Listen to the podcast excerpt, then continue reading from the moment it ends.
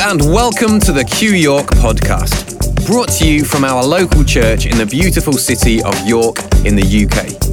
The message you're about to hear is from one of our services, which also feature great live music and relevant movie clips. These can all be found on our blog, so to make sure you're getting the full experience, feel free to head over to qyork.co.uk and select blog to find the relevant content. There's also a huge selection of talks and live music videos on our media page, as well as a donate button if you'd like to show your appreciation and enable us to keep producing free content like this. Finally, to stay up to date on new blogs and events at Q, you can sign up for emails by filling in your name and email address at the bottom of any page on the website. But right now, it's time for the message. All right, well, good morning, everybody. I trust you're okay. Uh, just want to give a shout out this morning to Phil Sager. I don't, hang on, wait.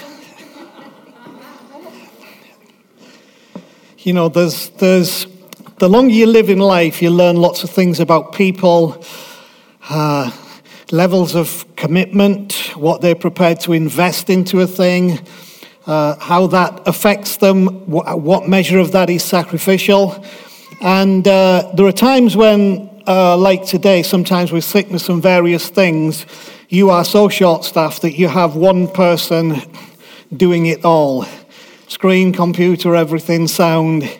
Um, and uh, that person is always and is always extremely reliable. And it's one of those where you actually don't have to worry because you know that person will never let you down. So I, I just want to honor Phil Sager today for. Uh, he is one of those people and love greatly. Appreciate you, Phil. Thank you so very, very much.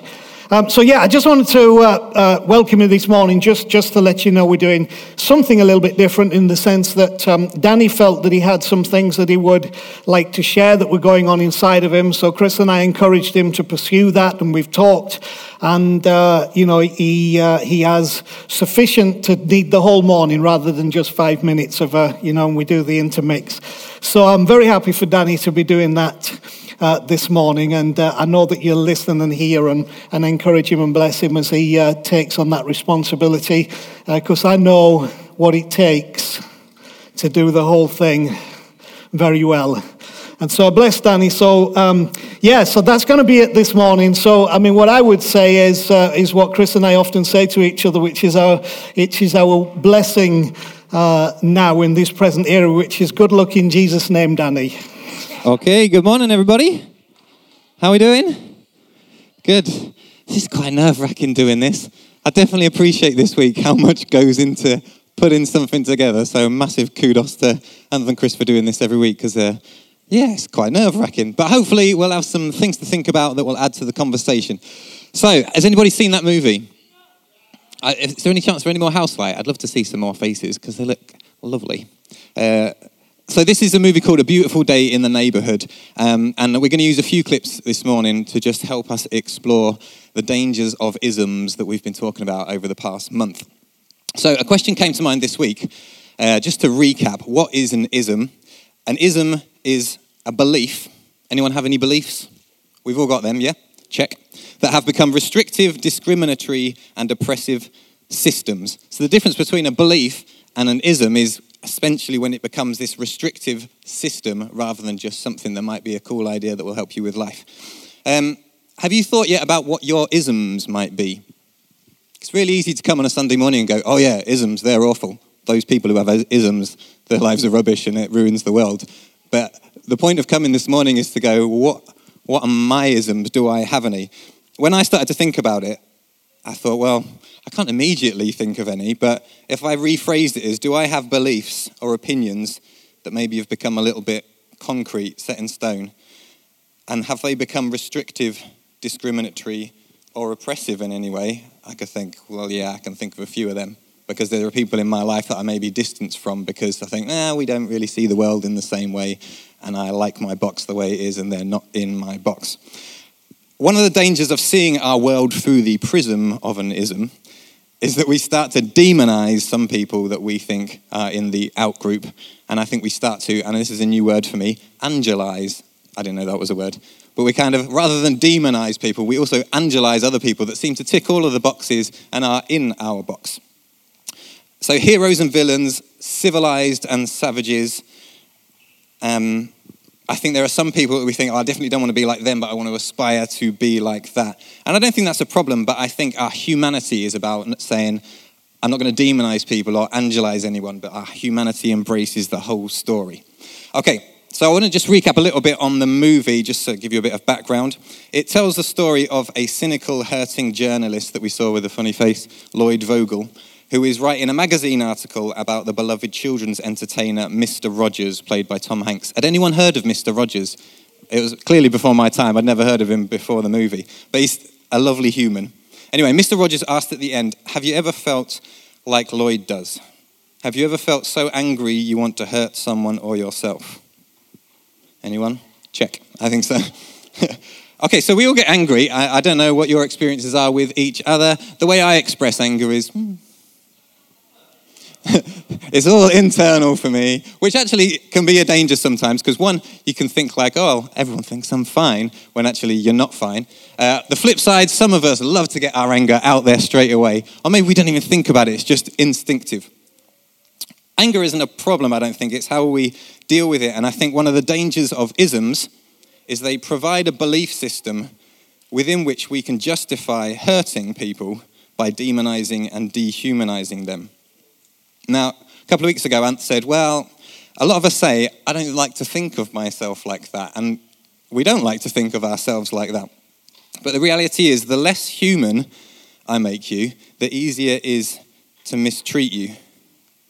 I'm just going to say that again because I think that's really important. The less human that I make you, the easier it is to mistreat you. Um, I don't know if you realise, but there was Holocaust Memorial Day was this week, um, and that kind of got me thinking about genocide in general. It was a happy day, um, and I was thinking about the Rwandan genocide. I watched a video of this lady who is exactly the same age as me, which was kind of freaky. Um, but in 1994, when she and I were 11, she uh, had to hide basically in an underground toilet for about three months um, because her neighbours were slaughtering some of her other neighbours and her family. Um, now, what struck me about when we remember those things, it's easy to go, oh, the people that did that, they were just monsters. I think it's more powerful to go, the people that did that were human. Like they were people like me who, for some reason, got to a point where they'd seen the world through this prism of an ism that they thought it was completely the best thing to do to get rid of their neighbor. I love the way the guy starts that video. Hello, neighbor. Uh, and I think how we see each other as neighbors is really important. So, how do we get to that point of being able to perpetrate those kinds of things? Well, there's an experiment I've heard of um, that's called the Good Samaritan experiment. Does anyone know the Good Samaritan story? If you don't know, it's, it's, a story in the Bible that's basically about a guy who gets beaten up, and three people walk past, and it's which one's going to help them. Um, and it's not the person you expect, it's the person that's often been demonized that is actually is the person who steps up to make a difference. But uh, in this experiment, they didn't use Samaritans, they used Man United fans, uh, which may have been demonized as well. Um, but uh, they did this experiment at Lancaster University. Um, and the way the experiment worked was they found, uh, I think they had about 30 or 40 Man United fans, and one by one they brought them in to do this experiment. Um, and they gave them a questionnaire, and the questionnaire was, um, I want you to think about what does it feel like to support your team?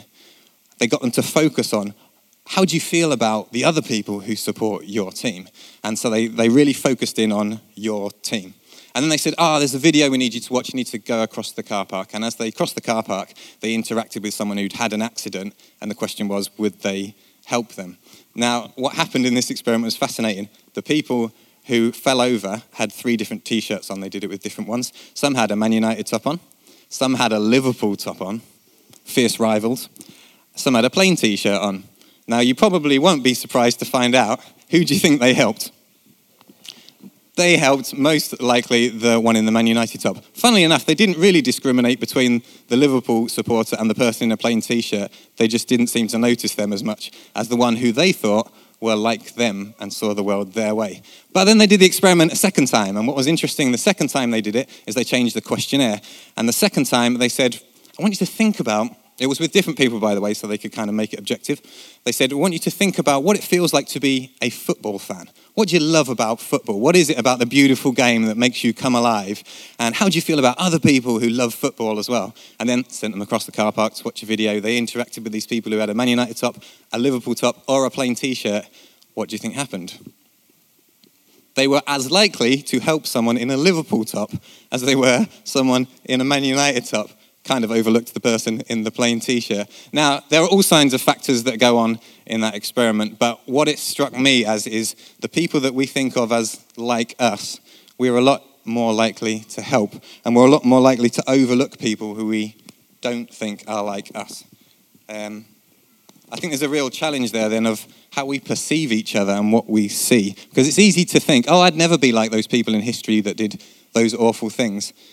But I think it's easy to actually look at the way the world is today and say, what messages are you being given about people who are acceptable and people that are being demonized? People that maybe, I think there are some stark examples right now at the moment of people who've been demonized in society because of decisions they've made or haven't made. I think it's important to ask ourselves what are we hearing and what are we being asked to focus on in general? Because what we focus on is going to determine how we treat those people. Right, I want to invite our band up for the next song because I think there's a question for us what does it take to look beyond these isms and get to a point where we say, Won't you be my neighbor? Especially those people that we don't see the world the same way as. Can we actually embrace them with that? And the next song is about the challenge of loving those that we see as unlovable and reaching the people that seem unreachable to do what seems impossible. And it does seem impossible, but it is to forgive. So enjoy the song. Okay. So, part one, we talked about how the prism of an ism that we look through when we have our fixed beliefs can create these categories of people, one of which is we demonize certain people that we think are in that out group. And we've seen the dangers of that, like we said. We'll, the extreme examples of these genocides where an ism like fascism or tribalism cause people to justify behavior that they wouldn't normally think was acceptable. It caused them to overlook their humanity just to see them as the enemy. Now, I think there's an equal danger on the other side of the coin where we can angelize certain people or ourselves, where we think we're somehow superhuman because we do tick all of these boxes.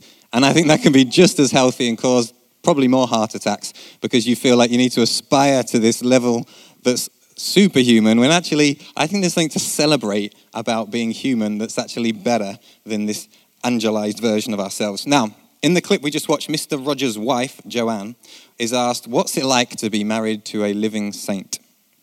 You ever been asked that? no. Uh, and her answer was, I'm not fond of that term, because if you think of him as a saint, then his way of being is unattainable. The thing about Mr. Rogers, he was just so lovely all the time.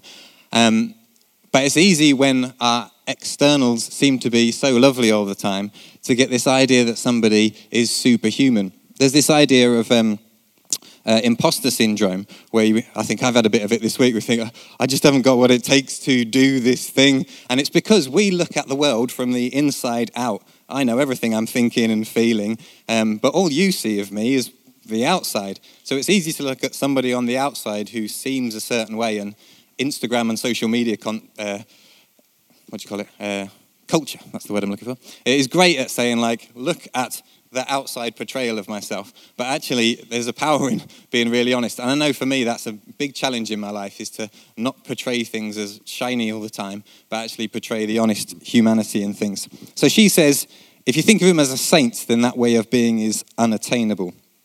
Now, um, I think it's the fact of his humanness that makes his loveliness so powerful. Just like in the uh, when we think of all these awful genocides, the power is in remembering that they were human beings that did that, not that they were monsters.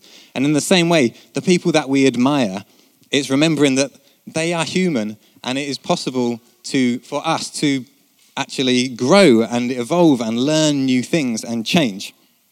Um, I found out this week that there are actually different saints in different cultures. Obviously, Christianity has this idea of saints that are apparently, according to Google, a person acknowledged as holy or virtuous. I read that and I thought, what, all the time? Like, holy and virtuous all the time. I think that's what's really unrealistic when we see the world through the prism of an ism. You see certain people categorized as, well, they're holy and virtuous. Really? All the time? I think the, the benefit of relationships is we get to know that people are entirely human. Another uh, situation in which we angelize people is limerence. Hands up if you know what limerence is. If you don't, this might save your life or your marriage or your relationships in any situation because limerence is that honeymoon period you have when you first meet someone where it's like, oh, just, we just get on so well and we've got everything in common. I was talking to, uh, we have a student at home. Uh, she's an actress who's working at the theatre at the moment. And she said uh, she just met her cast and she said, I think we might, we might all get a flat share at some point because we just get on so well. And I was like, how long have you known these people? Because maybe just like three days isn't enough to really realize their true humanity, whether you want to live with them. And I think that idea of limerence is when you start to see the differences and you see the humanity, it's very easy to go, mm, yeah, you're not like me, are you? I want to keep my distance. Okay. Uh, yes, other cultures have these saints as well. Buddhism has arhats. Islam has wali. Judaism has the tzaddiks. And I think nowadays we call them celebrities as well, don't we? There are people in, in culture that we kind of elevate to this status. Um, I have one of my favourite bands is a band called Dirty Loops. Um, we went to see them in Copenhagen a few years ago. They are wicked, and their like CDs sound so perfect, and everything is so like in time and in tune the whole time. But the reality is, when you see someone live, you're like, ah, they make mistakes as well, and they get really frustrated when they can't get it right, and they don't always sing in tune as well. People say never meet your heroes, don't you? But maybe we should, because then we realize actually the value of humanity. Okay, Chris once said that humility is the ability to make an accurate assessment about oneself. And I think what isms do is they stop us making an accurate assessment about ourselves because we can just say, oh, I've ticked a box, therefore I don't need to think about the reality of how I live this out in life because I am this. I think I'm going to go there. Yeah, I'm going to go there. It's easy to think, for example, a complex issue that's been happening over the last couple of years, something like a virus, is complicated. You can't put it in a box and categorize it. And it's easy to think, oh, I'm safe because I've ticked a box. I think the reality that we've all realized the last year is this is way more complicated. Our humanity is way more complicated than we would like to put in a little box in it. Yeah. Okay, I just want to, before we do the next song, look at minimalist art. Do you remember what we talked about last week with the white paintings? Um, and the controversy around that is about how often we look at something that has this empty space and we don't like it, it makes us uncomfortable. Um, in the next clip, Mr. Rogers invites Lloyd to engage with the humanity of his journey and his life story. He's been really hurt by his dad because of what happened in the past, and he's still hanging on to that and he's still demonizing his dad. But he invites him into a minute silence to think of all those who've loved him into being. And I think part of laying down our isms and our certainties is embracing the reality that life is complicated and messy. And the people we would love to demonize and categorize, maybe they are actually contributing to our journey of who we are becoming. So, I want to invite you into that minute silence as well. So, as we watch, let's see what comes to mind as those who've been part of our story of loving us into being and making us the humans that we are. Enjoy. Okay, so part one, we looked at how our isms can cause us to demonize certain people.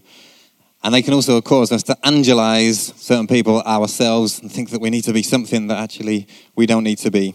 So, what's the leveler? Well, I think we need to humanize ourselves. Uh, on my laptop, I have a music program called Logic. Bruce uses Logic, whoever Bruce is. Uh, Logic is used for recording music digitally. Now, over the last 30 years, instead of everybody just going into the studio, playing live and recording it on a tape, you can now edit your music. You can use functions that can correct the pitch. You can use functions that correct the timing. You can hit a button and it all goes and it fits in the box and goes neatly where it should. But there's people that have said over the last few years that music seems to have lost its soul. and people maybe struggle to relate to music that's perfect and just fits exactly where it should. So there is now a function, I kid you not, on that machine called humanize.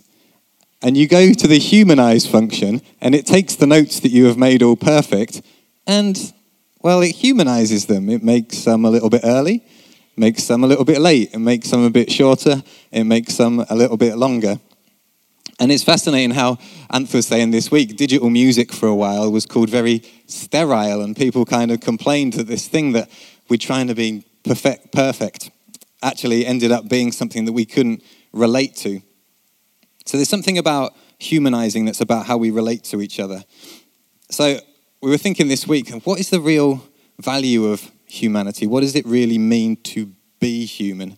Um, and it's fascinating how some things just keep crossing your path. Um, I've had this phrase in my head for a couple of weeks about living stones. Do you remember us talking about living stones years ago? About there's a there's a verse in the Bible that talks about how we are being built together, um, and rather than a building that's made of bricks, we're being built into this kind of spiritual building, this community out of living stones. Interestingly, in the in the little narrative of that letter, it says that Jesus was like a living stone. He didn't fit in the box, he was human. In fact, he referred to himself all the time as the Son of God. Nope. He referred to himself all the time as the Son of Man. He was constantly pointing, going, Actually, I'm human. Actually, I'm human. And there's something incredibly powerful about our humanity, not about those other categories that we want to pop ourselves in. So, this phrase had been in my head uh, about living stones, and I'd Googled it a little bit and found that there is actually a pot plant that you can have in your house called a living stone, and it looks like a rock, but it's actually a plant. It's amazing. Uh, so, I was chatting to Ames about this, going, Isn't it amazing? These, they look like rocks, but they're actually these living things. And then Kev, out of the blue, sent me a message about something, and in it was this person called Mr. Livingstone, which is like, that's a bit weird. And then the clincher yesterday, Amy uh, went to a shop, a garden centre somewhere, and she saw this pot that was orange, and I love orange things. She was like, oh, that'd be really great for Danny's office. So she picked up the pot. Guess what was inside that pot? There was a little pack of seeds for living stones. It was, uh, I think Phil's got a slide. There you go. How weird's that? Now, what does that mean? I don't know, but let's talk about living stones because they seem to have been crossing our path a little bit. If you build a house out of bricks, everything is the way it should be. But building a community, whether that's the people you work with, whether that's your family, whether that's us as Q, we are not all perfect bricks. We've talked in the past about brickianity, this kind of religious approach to life that's like everybody should conform to be the same way the whole time. That's an ism. That's what an ism is. It's saying we have this belief system and you need to conform to this. But being living stones is something completely different. It's about building together. When I think of something that's living, it's moving and it flexes and it grows. And part of that, we know living things, if you've got kids, they make a mess. Even if you haven't got kids, you know they make a mess. All of us as human beings make a mess. And I think that is what humanizes us as well the fact that we don't fit into these neat little categories. Our welcome video that we have at the beginning every week says, We are here to continue our quest to live fully and love wastefully. What, do you th- what does living fully mean to you? I think it's important to kind of explore that question because I kind of figure that's the point of coming every week and getting together is about going, well, just like that Lloyd Vogel guy, I have all this crap from my past that is stopping me living fully. And if I don't deal with that, I'm going to end up being this hard hearted, rigid person who just categorizes the whole world. When actually, what we want to be is alive, isn't it? And fully human and living stones. And I think actually all communities flourish when we realize that actually we are all alive and I think we can build something together as well, because maybe when you're not at your best and you are on a bit of a wobble, which a living stone would do, wouldn't it? I can maybe fill that gap and I can move towards you. But if I'm just demonizing you or angelizing you, then I'm never going to fill that gap because I'm just going to stay in my little box and keep my distance. The second part of that is we are here to live fully and love wastefully. And I think loving wastefully, I don't know, sometimes that phrase really grates on me. I think, like, why would you waste stuff? Like, waste seems like a bad thing, doesn't it? Like, and I think that's often the reason why we prefer to categorize people because you think, well, I don't want to waste all the love that I've got to give. If I love you and you don't love me back, well, that's wasted, isn't it? I would argue it isn't. Even if it is, I would rather be like that than just stay in my little box because that's what being alive is about. It's about the fact that we mess up and we have our highs and lows. And I think humanity is about embracing all of that. Okay, so last week we had a look at minimalist art and explored the white paintings. If, if you weren't here, please go on the blog. The blogs now have all of the videos, all of the talks, and a load of the songs as well, so you can kind of get a whole picture of the meeting. And if you ever want to share them, please share them, because it takes time putting them all together. And we've got these amazing resources on the website, so share them out. Now, the significance of these minimalist paintings is not that the artist is trying to tell you something or communicate something to you, but instead they act as a mirror to ask, what is your reaction to this and what is it bringing to the surface in you? I think forgiveness is a bit like minimalist art. Because when you forgive someone, what do you say? You say, we're going to wipe the slate clean. We're going to have a fresh page. We're going to have a clean start.